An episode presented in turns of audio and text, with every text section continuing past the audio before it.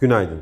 Sanayi üretimi Mayıs ayında yıllık bazda %0.2 daralarak %2 olan piyasa beklentisinin altında kalırken aylık bazda üretim artışı Nisan ayındaki %0.9'luk daralmanın ardından %1.1 olarak gerçekleşti.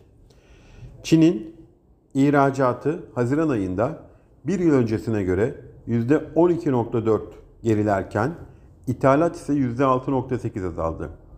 Amerika'da Haziran ayı enflasyonu Mayıs ayındaki %4 seviyesinden %3'e gerileyerek %3.1 olan piyasa beklentisinin altında kalırken çekirdek enflasyon %5.3'ten %4.8'e gerileyerek %5 olan piyasa beklentisinin altında kaldı. Bugün yurt içinde perakende satış verisi yayınlanacak.